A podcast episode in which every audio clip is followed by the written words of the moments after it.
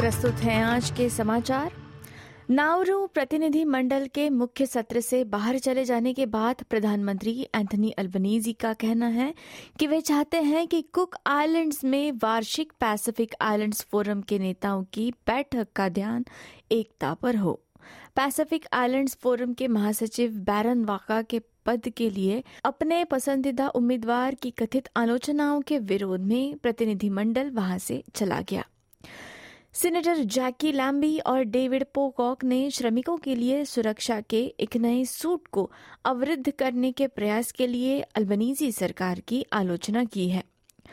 नए कानून, police, paramedics और अग्निशामकों को मुआवजा प्राप्त करने से पहले ये साबित करने से रोकेंगे कि उन्हें अपनी नौकरी से पीटीएसडी मिला है। इसके बजाय बीमाकर्ताओं पर यह साबित करने की ज़िम्मेदारी डाल दी जाएगी कि यदि वे भुगतान को चुनौती देना चाहते हैं। ये घरेलू हिंसा का सामना करने वाले श्रमिकों के खिलाफ भेदभाव को भी रोकता है अतिरिक्त भुगतान की रक्षा करता है और सिलिका को नियंत्रित करता है, जिसकी धूल से असाध्य श्वसन रोग हो सकता है। यूनियन और सरकार के बीच संबंध खराब होने के कारण हज़ारों हड़ताली, पब्लिक स्कूल शिक्षकों ने बेहतर वेतन और शर्तों की मांग करते हुए साउथ ऑस्ट्रेलिया के संसद भवन पर मोर्चा निकाला है।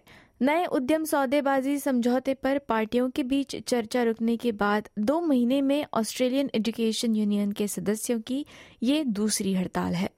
शिक्षक राज्य सरकार को बता रहे हैं कि उन्हें लगता है कि उनसे अधिक काम लिया जाता है, उन्हें कम वेतन मिलता है और उनकी चिंताओं को अनसुना किया जाता है। अगली खबर, अमेरिका में चल रहे हड़ताल की।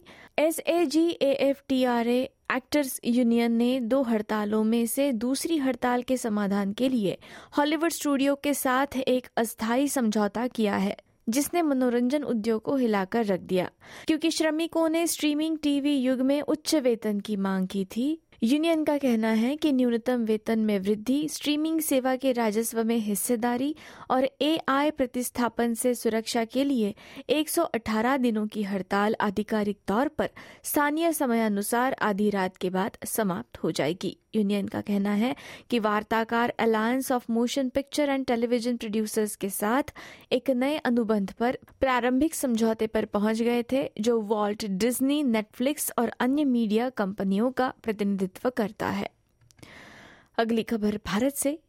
केंद्रीय प्रदूषण नियंत्रण बोर्ड के मुताबिक पूरी दिल्ली में हवा की क्वालिटी गंभीर श्रेणी में बनी हुई है, जिसकी वजह से डॉक्टरों ने बच्चों और बुज़ुर्गों में सांस और आँखों की बीमारियों की बढ़ती संख्या के बारे में चिंता जताई है।